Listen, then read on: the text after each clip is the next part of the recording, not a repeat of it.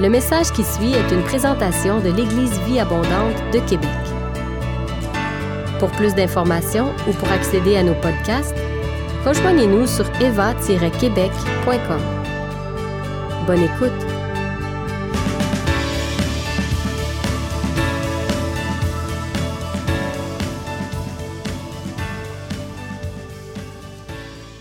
Vais continuer le message que j'avais commencé le 30 juin sur euh, la relation homme-femme. Il y en a plusieurs qui attendent la suite, euh, peut-être d'autres qui n'ont pas entendu le, début du message, donc je vais résumer un petit peu. Et il y en a plusieurs aussi qui m'ont demandé s'ils pouvaient avoir le, fichier euh, PDF de 195 pages que j'ai préparé là-dessus, dont j'avais parlé. Euh, mais j'avais bien précisé que ça ferait partie de la formation du disciple et que ce serait en ligne, qu'on irait euh, chercher ça avec notre profil. On va tout vous expliquer ça cet automne. C'est pour ça que je ne vous ai pas répondu à vos courriels. Euh, donc, soyez un petit peu patients. Ça va venir. Ça fait partie d'un plus grand projet encore. Mais c'est le fun de voir votre intérêt et c'est encourageant de voir votre soif. Donc, euh, si vous voulez, je vais prier un petit peu pour ce message.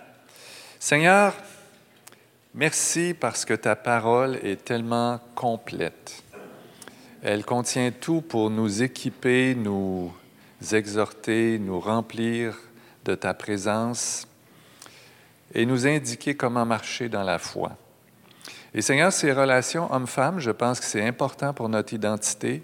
Je pense qu'on doit maîtriser ça et être libéré de beaucoup de carcans dans nos têtes.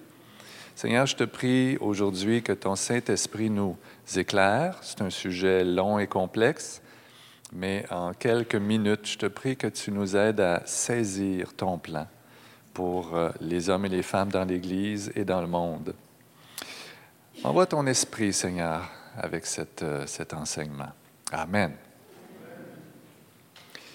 Donc, un petit résumé. Notre but, c'est de comprendre les Écritures que je disais la dernière fois. On ne veut pas juste avoir des idées à la mode, on veut aussi comprendre les textes bibliques. Et on avait été voir un texte pas facile dans 1 Timothée 2. Euh, on avait étudié le contexte qui était là à Éphèse.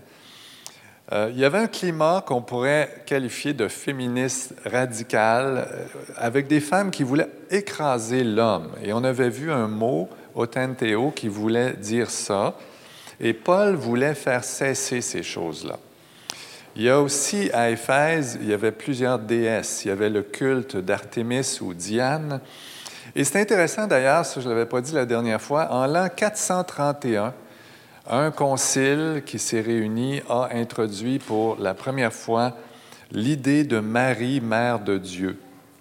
Et ça, ça a donné lieu ensuite à toutes les théologies entourant l'importance de Marie dans l'Église. Donc on voyait cette influence à Éphèse des femmes déesses et, et, comment ça a pu aussi s'introduire dans l'Église. Et je pense que c'est le genre de choses que Paul combattait, euh, qui ne voulait pas que, ça, se, ça s'enseigne. Et quand, il disait de ne pas enseigner, on pense que c'était un contexte précis comme ça.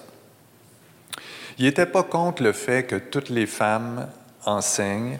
On le voit d'ailleurs dans Romains 16 qu'on avait mentionné. On voit une femme apôtre, on voit une importante diaconesse qui s'appelle Phobée. Et euh, ces femmes-là ont joué des rôles très importants et ont travaillé avec Paul. Donc Paul n'était certainement pas le genre d'homme à rejeter les femmes. On a vu que, oui, ça marche, euh, on a vu que la compétition entre l'homme et la femme, ce qu'on peut appeler la guerre des sexes, est venue avec le péché. On a ici Genèse 3, 18, euh, qui euh, parle de la femme. Dieu dit Ton désir va se porter vers ton mari et lui te dominera. Et on a vu que les mots qui sont en rouge ici à l'écran, ces six mots-là se retrouvaient dans Genèse 4, 7 et ne voulaient pas dire que la femme était une romantique masochiste qui aime son mari et qui aime se faire taper, mais au contraire qu'elle désirait le pouvoir de l'homme. Elle désirait son leadership et l'homme n'allait pas se laisser faire, mais il allait répliquer et dominer la femme. Comment réconcilier ça? Et c'est là tout le, pouvoir de la rédemption en Jésus-Christ et du Saint-Esprit qui vient nous aider à marcher dans la puissance contre cette nature-là de compétition et de guerre. Le Seigneur veut vraiment nous libérer et je pense que c'est ça qu'on doit comprendre aujourd'hui. On doit être libéré de cette compétition-là pour collaborer ensemble. On avait vu 1 Corinthiens 11 où Paul parle à la fois de choses liées à la création et à la rédemption. Il ne va pas rejeter le leadership de l'homme, mais il va lui donner un nouvel esprit. Il compare la relation homme-femme à la Trinité. Et c'est logique parce que on est créé à l'image de Dieu. De même que le Fils est soumis au Père et a la même nature que lui, de même la femme peut être soumise à l'homme et ça lui enlève aucune valeur. Il y a, il y a une notion d'être égal tout en ayant cette relation de leadership de l'homme. Donc, Paul maintient la notion de leadership, mais pas dans un esprit tordu par le péché, pas dans un esprit de domination, mais dans l'esprit de la rédemption, dans l'amour, dans l'humilité, dans le service. Et de même, il maintient la soumission de la femme, mais pas dans un esprit de rébellion comme on voyait à Éphèse, mais dans la collaboration, dans le service, dans l'honneur. Et comme ça, on peut être deux représentants de la gloire de Dieu qui collaborent ensemble pour gérer le monde, qui prennent des décisions ensemble, qui s'entraident, qui s'encouragent. Et c'est vraiment là que Dieu veut qu'on se rende dans les relations hommes-femmes. On a vu un verset intéressant aussi euh, où la femme est une aide, et ce mot-là, c'est le mot Ézer, qui veut dire une secoureuse courageuse. Donc la femme n'est pas juste une servante, là, ici. Elle est une secoureuse. Elle vient vraiment aux côtés de son mari, une vis-à-vis, pour l'appuyer, l'épauler. On a vu que la femme n'est pas sans l'homme, ni l'homme sans la femme. Ça faisait partie aussi de l'enseignement d'un Corinthien 11. Il y a des qualités féminines que l'homme peut avoir et des qualités masculines que la femme peut avoir. Et lorsque la femme utilise ses qualités masculines dans le Proverbe 31, on avait vu que c'était non pour détruire, mais pour construire sa maison. Donc, les deux ont la même mission, la même autorité et du leadership, mais on s'était laissé sur une question et qu'on voulait répondre aujourd'hui. Comment est-ce qu'on peut concilier le fait que la femme soit une aide, mais en même temps une forte leader? Comment est-ce qu'on peut concilier ça? Comment la femme peut vraiment exercer son leadership tout en étant dans cette collaboration euh, soumise? Donc, on va essayer de répondre à ça aujourd'hui dans trois domaines. Le mariage, le monde et l'Église. On a juste euh, quelques minutes pour faire ça, c'est un gros contrat, mais on va essayer d'y parvenir. Commençons par le mariage. Éphésiens 5 nous dit, Femmes, soyez soumises à vos maris comme au Seigneur. Marie, aimez vos femmes comme Christ a aimé l'Église. Et il est question dans le contexte ici du, du mariage. Je vous ai dit que je parlerais d'une façon pratique. Alors, je vous partage aussi mon expérience.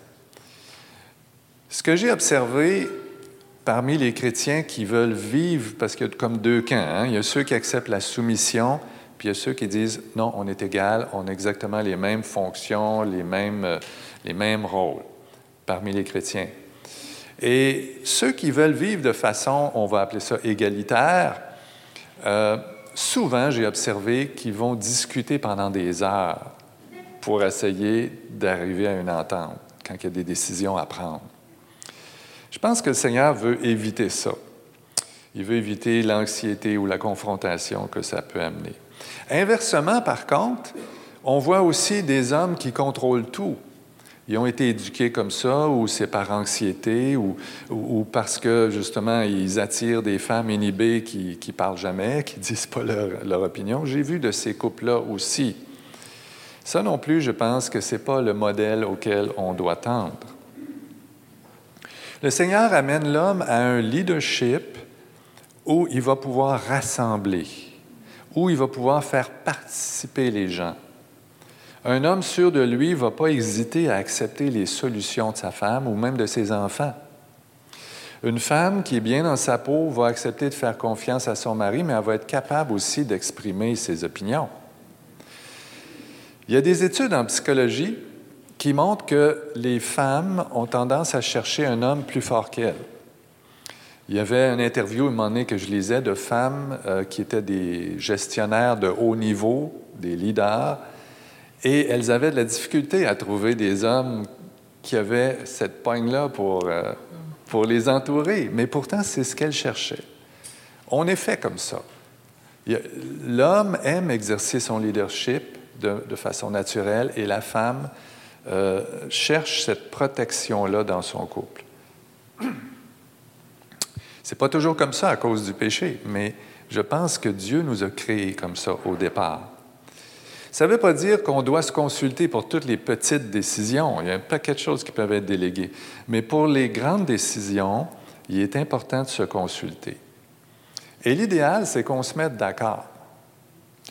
Il y en a qui décident que bon, l'homme va avoir le dernier mot en cas de désaccord. C'est une possibilité. Mais je pense que très souvent, on n'est pas si pressé que ça d'arriver à une entente. On peut se donner, des fois c'est une question de jour, mais ça suffit. On peut se donner quelques temps de réflexion, de prière, et très souvent, on va avoir une autre idée qui fait l'affaire des deux. Ou encore, il y en a un qui va dire, non, je pense que ton idée, c'est la bonne. Euh, le temps arrange les choses souvent. Et l'idéal, c'est toujours d'arriver à un accord. L'autre chose aussi, c'est important de laisser l'homme exercer son leadership euh, pour qu'il anime les discussions, pour qu'il rallie les gens, comme je l'ai dit. C'est un petit peu comme euh, une, jeune maman. Elle ne devient pas une bonne mère la journée que tu lui mets le bébé dans les bras. On pense ça des fois, mais il y a une question de pratique, puis de, faire les choses, puis de comprendre comment ça fonctionne un enfant. Alors la même chose pour l'homme. Il faut le laisser exercer son leadership pour qu'il devienne un bon leader. Et des fois, j'entends des femmes euh, ben, dire mon mari prend pas sa place, mais peut-être que tu lui laisses pas sa place. il, faut, il faut vraiment le, le laisser expérimenter ça. Alors, il n'y a personne de parfait, les hommes ne sont pas parfaits, les femmes non plus, mais on voit vers quoi on peut tendre. Un leadership qui mobilise les gens, qui les unit, qui les bénit. Et c'est loin de centrer tout le pouvoir sur l'homme. Comme je dis, il y a beaucoup de choses qui peuvent être déléguées à la femme, y compris la discipline euh, des enfants. Autrefois, souvent, on disait Attends-toi que ton père arrive. Vous avez déjà entendu ça? Mais je pense que c'est malheureux comme façon de faire les choses. Parce que, pour trois raisons. La première, pour l'enfant, il est toujours mieux qu'il soit puni tout de suite, alors que là, il sait pourquoi il est puni. Dans trois heures, lui, il a oublié. Fait que si tu le punis tout de suite, il fait le lien avec ce qu'il a fait de pas correct. Deuxièmement, ce n'est pas une question de force. La femme peut très bien prendre son enfant, le mettre dans le coin, lui expliquer que ce qu'il a fait n'est pas correct, lui demander de, s'excuser ou l'aider à exprimer ce qu'il veut sans taper sur son frère, sa sœur. Donc, la maman peut très bien faire ça. Troisièmement, je pense que ce n'était pas juste pour les hommes. c'est vrai, on nous donne le rôle de, bourreau, là, puis la maman, elle, elle donne les câlins. Comment? Et à cause de ça, beaucoup ont eu une image négative du père. Ça, ça c'est la chose la plus terrible en bout de ligne. Les enfants se sont mis à avoir peur de leur père et il y a des adultes aujourd'hui qui ont de la difficulté avec l'image de Dieu. Donc, euh, je pense que beaucoup de choses peuvent être déléguées à la femme, y compris la discipline. On peut partager très bien ces choses-là. Finalement, euh, il y a Éphésiens 5, qu'on voit toujours à l'écran, qui peut être une très belle façon de, se diriger, parce que ça compare toujours avec notre relation avec le Seigneur. Marie, soyez soumise comme aux euh, femmes, soyez soumises comme au Seigneur. Marie, aimez vos femmes comme le Seigneur a aimé l'Église. Je peux me poser la question tout simplement, est-ce que j'aime ma femme autant que le Seigneur m'aime, autant qu'il aime son Église? Est-ce que je suis soumis à mon mari comme je le suis au Seigneur? Est-ce que ce que je dis à ma femme ou mon mari, je le dirais au Seigneur? Ah, c'est des questions simples, mais qui nous aident à avoir de bonnes relations. Bien. Maintenant, le marché du travail. On avait vu la dernière fois un verset dans Genèse 1 qui montrait qu'on était appelé à remplir la terre, la soumettre, bâtir le monde. Et ça, c'était vraiment donné aux deux, hommes et femmes, ensemble. C'est sûr que pendant des millénaires, les femmes ont été portées à rester à la maison s'occuper des enfants.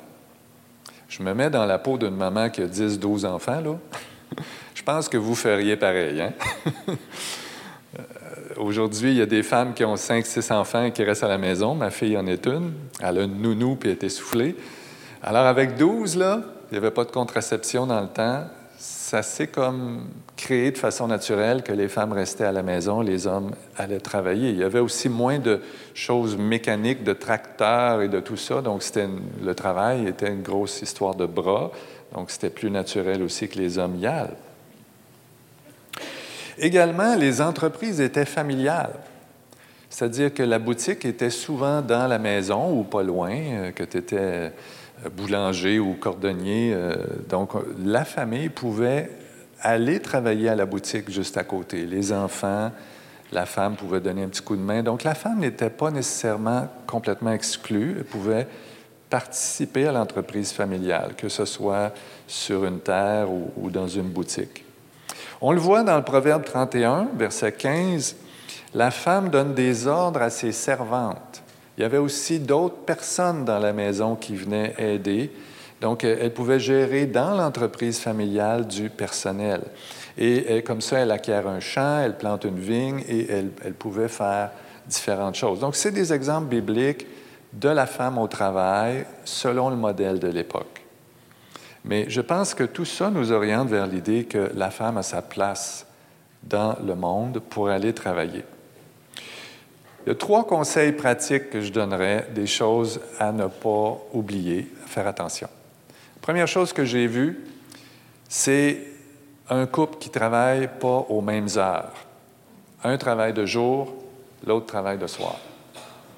Et comme ça, ils ne se voient plus, ils se voient vraiment jamais. Là. cinq jours par semaine à pas, pas se côtoyer. Là. Il y en a un qui dort pendant que l'autre part, puis l'autre.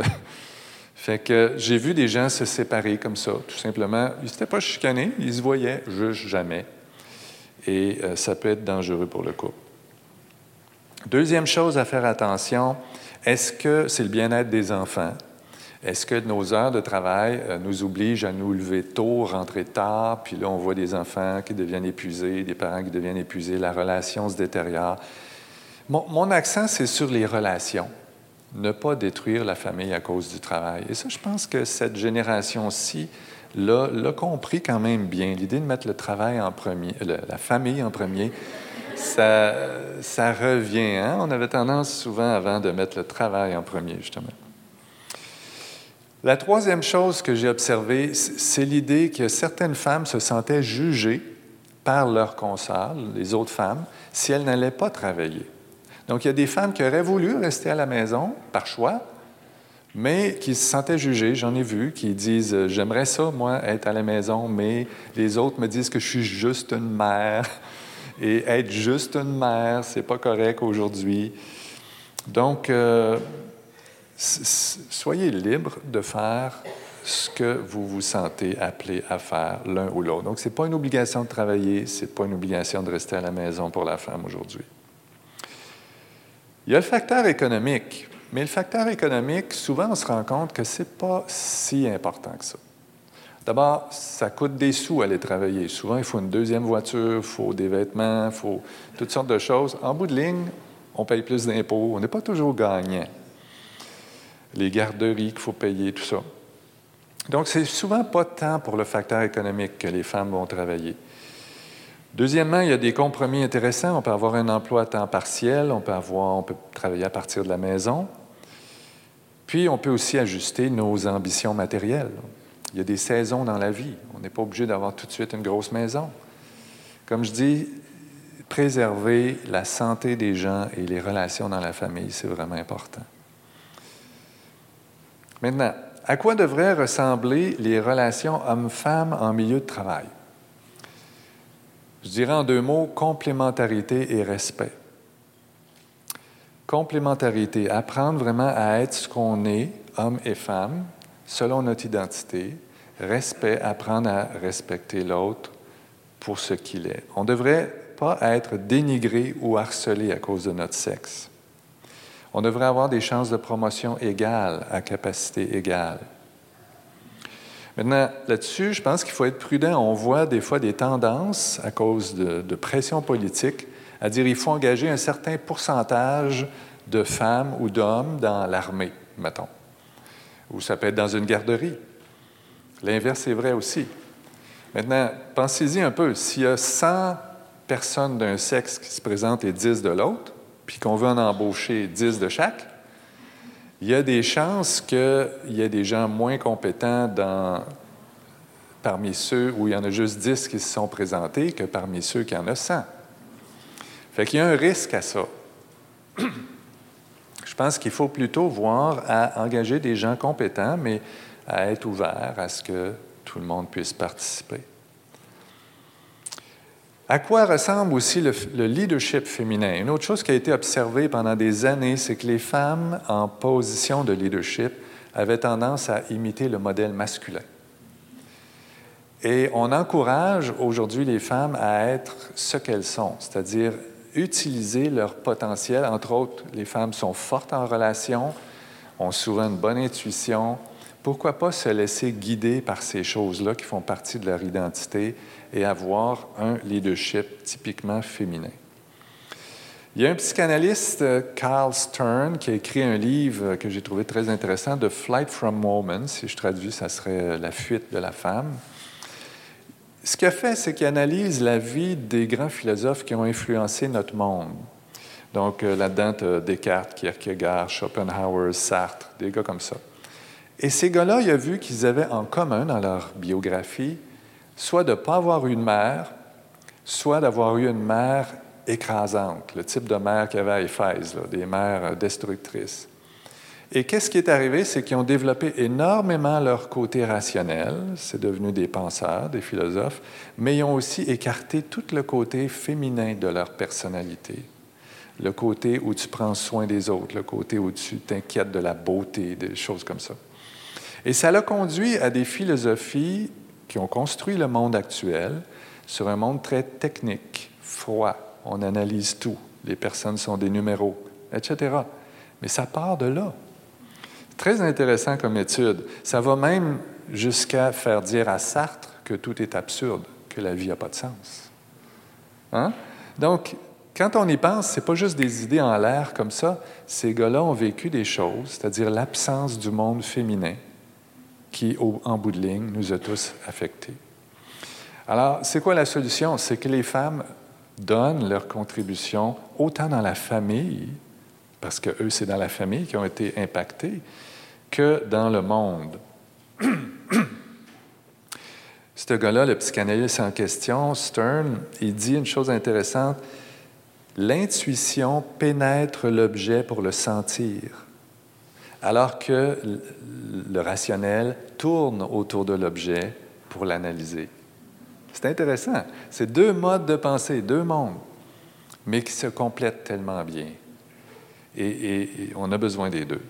Ça ne veut pas dire qu'une femme ne peut pas avoir certaines capacités masculines, l'efficacité, le combat, le courage, mais son apport féminin est essentiel. Ceci dit, les femmes ne sont pas parfaites non plus. Et il y a des gens qui travaillent dans des milieux où il y a beaucoup de femmes et qui passent le commentaire que quand elles deviennent mesquines, ça peut être vraiment terrible. Parce que justement, si vous êtes axé sur les relations et que vous décidez que vous en prenez une en grippe et que vous la rejetez et que vous vous mettez, à faire de la médisance et tout, c'est pas beau, là. Mais on peut prier qu'on apporte le meilleur de nous-mêmes dans le milieu de travail. Troisième point, l'Église. L'Église, on a un petit peu plus de matériel biblique. Alors revenons au fameux 1 Timothée 2 qu'on avait étudié la semaine, euh, la semaine dernière, le 30 juin. Je vous ai parlé du mot otenteo, qui est l'idée d'enseigner et d'avoir une autorité destructrice. Je vous parle aujourd'hui d'un autre mot grec important dans ce texte-là, qui est le mot essychion, qui est traduit par silence. Que la femme apprenne dans le silence, en toute soumission, mais je ne permets pas à la femme d'enseigner ni d'user d'autorité destructrice sur l'homme, mais elle doit demeurer dans le silence. Alors, on a étudié toute l'histoire de la, destruction, mais le mot silence, est-ce que ça veut dire que les femmes doivent se taire? Encore là, le grec et les, nouveaux, euh, les, nouvelles, euh, les nouveaux outils de travail, euh, d'étude de la Bible, nous aident beaucoup. Par exemple, dans le contexte ici, juste dix versets avant, au verset 2, Paul dit de prier pour les autorités afin que nous menions une vie paisible et tranquille. Et le mot tranquille ici, c'est le même mot essychion. Alors pourquoi est-ce que les traducteurs ont traduit une place tranquille, paisible, et l'autre place silence? Normalement, un traducteur utilise une espèce de lexique, puis il part avec le même mot qui est traduit partout de la même façon. Pourquoi ici il s'est donné la liberté de changer le mot? Bien, il faut comprendre que les traducteurs ont une certaine liberté s'ils pensent que l'auteur voulait dire autre chose, parce qu'un mot peut des fois avoir plusieurs sens. Et dans le fond, là, ça devient un peu selon la théologie du traducteur. Mais si on réétudie les textes, puis que dans l'ensemble des textes, on voit, oh non, Paul, dans le fond, il voulait parler d'un contexte particulier à Éphèse, bien, ça aurait beaucoup de sens de traduire Essychion par tranquille aux deux places. Paul voyait qu'il y avait des choses pas tranquilles à Éphèse, qu'il y avait de l'agitation, qu'il y avait de la contestation. Donc, il veut que les femmes apprennent d'une manière paisible et tranquille. Ça fait du sens, non? Moi, je trouve ça très intéressant comme, étude du texte. Et donc, à ce moment-là, Paul ne serait pas en train de dire que les femmes doivent se taire de façon absolue, mais qu'elles doivent euh, simplement être dans un, climat de paix euh, lors des études, lors des enseignements. Vous allez me dire, je suis sûr que vous savez ça, que dans 1 Corinthiens 14, il y a un autre passage qui parle d'être silencieuse. Et c'est peut-être pour ça d'ailleurs que les traducteurs ont, été dans ce sens-là. Donc, le texte d'un Corinthiens 14, 34, 35 nous dit que les femmes se taisent dans les églises car il ne leur est pas permis d'y parler, qu'elles soient soumises, comme le dit aussi la loi, si elles veulent apprendre quelque chose, qu'elles interrogent leur mari à la maison, car il est choquant qu'une femme parle dans l'Église. Ouh là là! Il y en a-tu qui ont parlé ici ce matin? Est-ce que c'est une injonction universelle partout dans tout temps? Euh, qu'est-ce qu'on fait avec ça? Alors, dans le document que j'ai fait, j'ai mentionné plusieurs commentaires là-dessus, mais celui que je retiens qui a, selon moi, le plus de sens, c'est Gordon Fee qui a présenté une thèse à la Society of Biblical Literature en 90 et qui a démontré avec les textes anciens que ces deux versets-là n'étaient pas au même endroit dans les, les, anciennes Bibles. Ils étaient à la fin du texte, au début, avant l'an 385.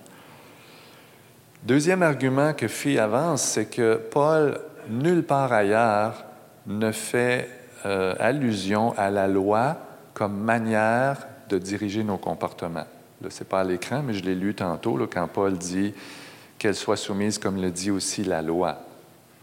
Paul, il ne suit pas la loi, il suit la grâce. Il n'arrête pas d'argumenter pour dire qu'on n'est plus sous la loi.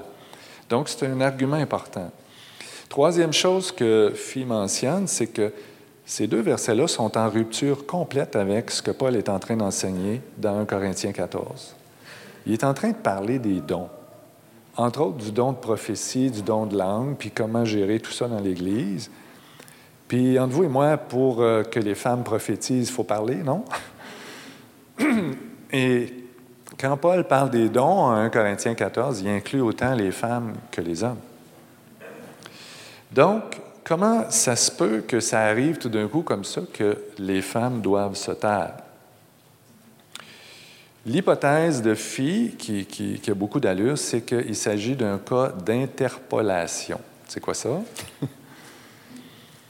L'interpolation, c'est simplement qu'il y a une, note à un moment donné qui a été écrite en marge de la copie. C'était des papyrus à l'époque. Donc, il y a quelqu'un qui a écrit un commentaire, son commentaire personnel, puis le copiste, par erreur, l'a copié dans les Écritures, dans, dans les futures copies de la Bible. Il y a deux, trois cas dans le Nouveau Testament comme ça où on suspecte des interpolations. Donc, ça ne fait pas du tout partie de l'original écrit par Paul. Et ces deux versets-là ne seraient pas des versets inspirés. On arrive à quelque chose de complètement différent comme, conclusion. J'ai de l'eau, c'est toujours de prendre le temps de la boire qui est embêtant.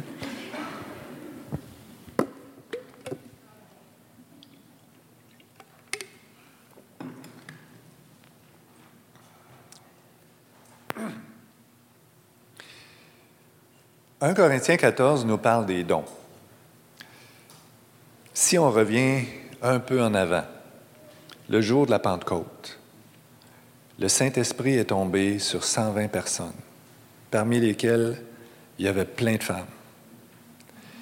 Et Pierre se lève et dit Waouh, le Saint-Esprit est donné aux jeunes, aux vieux, aux femmes, aux esclaves, aux libres.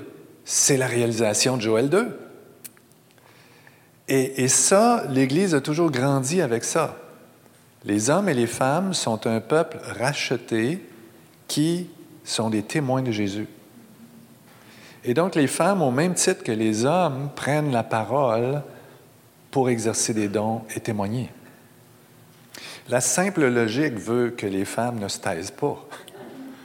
N'est-ce pas? Donc je pense que ça fait beaucoup de sens de dire que c'est une interpolation ici.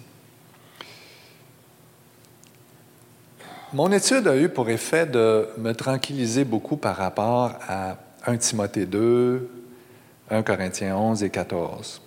Mais il y a un domaine où je pense qu'il faut être très prudent. Ce que j'ai découvert, c'est un autre texte, 1 Timothée 3, qui nous parle des anciens et des diacres.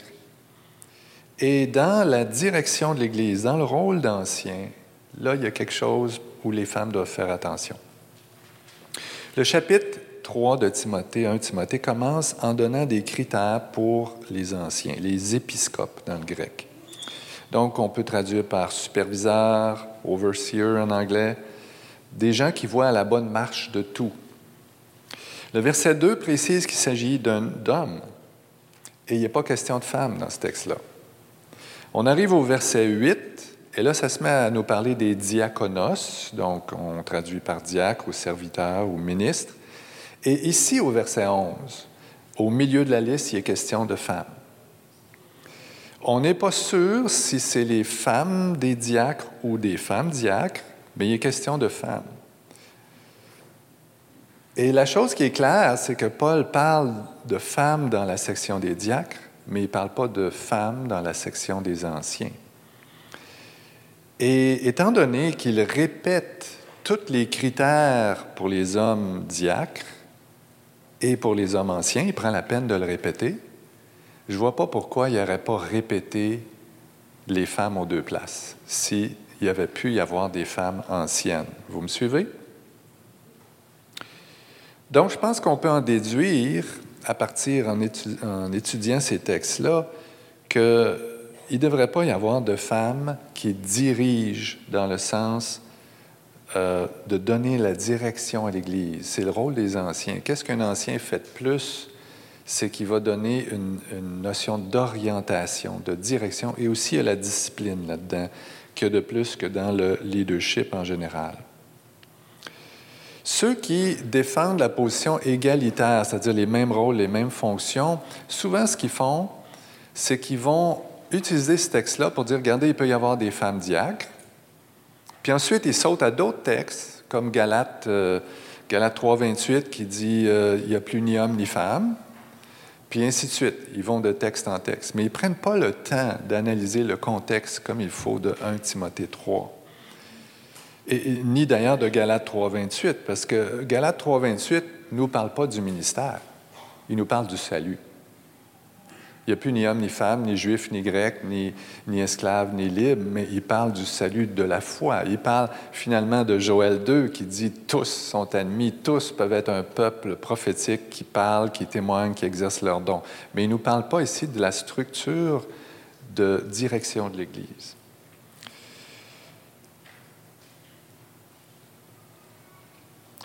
Donc, pour les décisions d'orientation et de discipline, moi, je serais très prudent à euh, introduire des femmes. C'est ce qui découle de ma, mon étude. Le leadership, c'est une question d'influence, de charisme, d'organisation, de créativité, de faire travailler des équipes, de motiver les gens pour suivre une vision. Et ça, toutes les femmes devraient faire ça dans l'exercice de leur don, de leur ministère. parce que diacre, là, c'est pas juste. Euh, pas juste servir dans les choses matérielles. À l'époque biblique, les diacres prenaient soin des gens. Les diacres étaient des pasteurs aussi des âmes. Euh, donc, les femmes peuvent vraiment avoir du leadership dans ce domaine-là. Mais la direction va en plus ajouter l'orientation et la discipline. Ceci dit, je pense que si on reprend toute l'idée de collaboration entre l'homme et la femme, il serait très possible que les femmes puissent donner leur opinion aux anciens, être consultées, autrement dit. Moi, je pense que ça, aurait beaucoup de sens, ça irait avec tout le reste de l'enseignement. Les femmes pourraient être consultées, donner leur opinion, mais la décision finale revient aux anciens qui sont des hommes. Alors, si on regarde le tableau qui résume, les femmes, il n'y a pas grande différence. Les femmes peuvent être, peuvent faire tous les cinq ministères. Les cinq ministères, c'est des dons. Là. Alors, les femmes peuvent être apôtres, elles peuvent être prophètes, elles peuvent être évangélistes, elles peuvent être des docteurs, donc enseigner, elles peuvent être diacres, elles peuvent être pasteurs au sens biblique. C'est-à-dire, dans la Bible, un pasteur, c'est quelqu'un qui prend soin des gens. C'est pas quelqu'un qui dirige toute l'Église. Aujourd'hui, le pasteur principal, il, dirige toute l'Église, mais initialement, le pasteur, c'était un don, le don de prendre soin des gens. Et la seule distinction, donc, ça serait dans la direction de l'Église. Ça serait euh, une femme pasteur principale au sens moderne qui dirige toute l'Église, une overseer ancienne. Ou ça pourrait être des gens qui dirigent des universités, un, un doyen d'université ou quelqu'un qui dirige une dénomination je pense que ça serait mieux que ce soit des hommes. Alors, globalement, je pense que c'est quand même très libérateur. Parce que pendant des siècles, on a dit aux femmes qu'elles ne pouvaient rien faire. On a dit aux laïcs qu'ils pouvaient rien faire. Et on redécouvre le ministère du sacerdoce universel des croyants à la Réforme, et, de plus en plus, on redécouvre aussi la place des femmes dans l'Église. Et avec une étude biblique comme ça, on voit que vraiment le leadership est ouvert aux femmes, sauf peut-être cette petite exception-là. Et l'autre phénomène aussi qu'on voit depuis les années 60 avec la libération de la femme, c'est qu'il y a beaucoup d'hommes qui se sont mis à avoir peur d'exercer leur leadership. Ça, c'est l'envers de la médaille. Donc, à cause de l'influence du monde, les hommes ont commencé à se taire des fois, puis à pu prendre leur place dans l'Église et, dans le monde. Et ça aussi, il faut que ça change. Donc, si on a les idées claires, d'où on s'en va, quel est notre modèle biblique, je pense que ça peut être très libérateur, autant pour les hommes que les femmes. On est appelé à collaborer. L'homme est appelé à exercer un leadership, mais un leadership où il fait participer les gens, où il consulte les gens. Et, la femme est appelée à prendre sa place et, vraiment à avoir un leadership d'influence, comme j'ai dit, euh, créatif, euh, qui entraîne les gens, qui, fait que les gens la suivent dans la vision et qu'elle exerce ses dons. Et je pense que le Seigneur veut des leaders. Il veut une armée de leaders.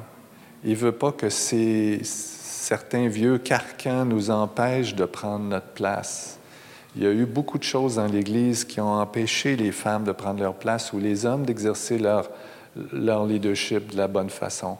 La même chose dans la famille ou dans le monde. J'avais à cœur ce matin qu'on fasse un appel, donc euh, j'aimerais que un musicien s'avance, l'équipe de prière, euh, tous ceux qui sont ici, euh, l'équipe prophétique aussi. Et on va, on va prier avec vous pour que vous puissiez exercer votre leadership, autant dans la famille, dans le monde, dans l'Église. On va prier, on va se mettre à l'écoute du Seigneur. Si les gens reçoivent des choses pour vous, ils vont vous le dire. Sinon, ils vont juste vous bénir. Ils vont vous bénir même s'ils reçoivent quelque chose. Et euh, on va déclarer la faveur de Dieu sur vos vies. Alors, est-ce qu'il y a d'autres personnes de l'équipe de prière, l'équipe de prophétique? Avancez-vous. Pendant qu'ils s'en viennent, je vous encourage, si vous rencontrez des gens qui ne pensent pas comme ça, à, à les bénir, tout simplement. Je pense qu'on peut enseigner ce qu'on croit être la vérité dans les Écritures sans l'imposer aux autres et en bénissant les autres. Il y a parmi l'Église en ce moment des femmes qui sont pasteurs principales, que j'aime beaucoup, qui veulent faire avancer le royaume de Dieu. Et même si je ne vois pas ça dans les Écritures, je pense qu'on peut les bénir et prêcher ce qu'on, croit avec amour. Hein?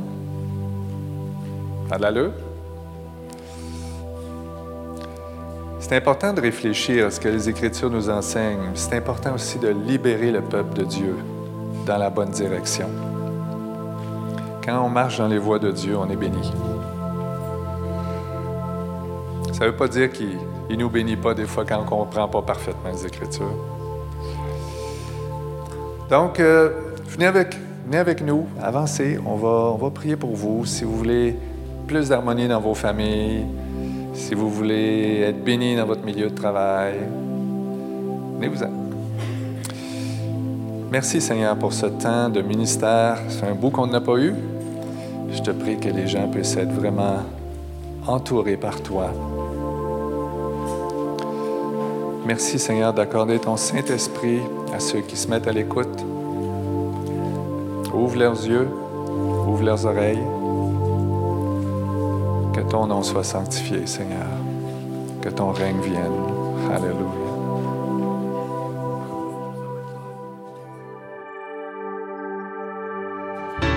Vous avez aimé ce message, nous vous invitons à vous joindre à nous lors de nos rencontres du dimanche matin. Vous trouverez l'horaire et l'emplacement de nos réunions sur notre site internet eva-québec.com. N'hésitez pas à communiquer avec nous et que Dieu vous bénisse.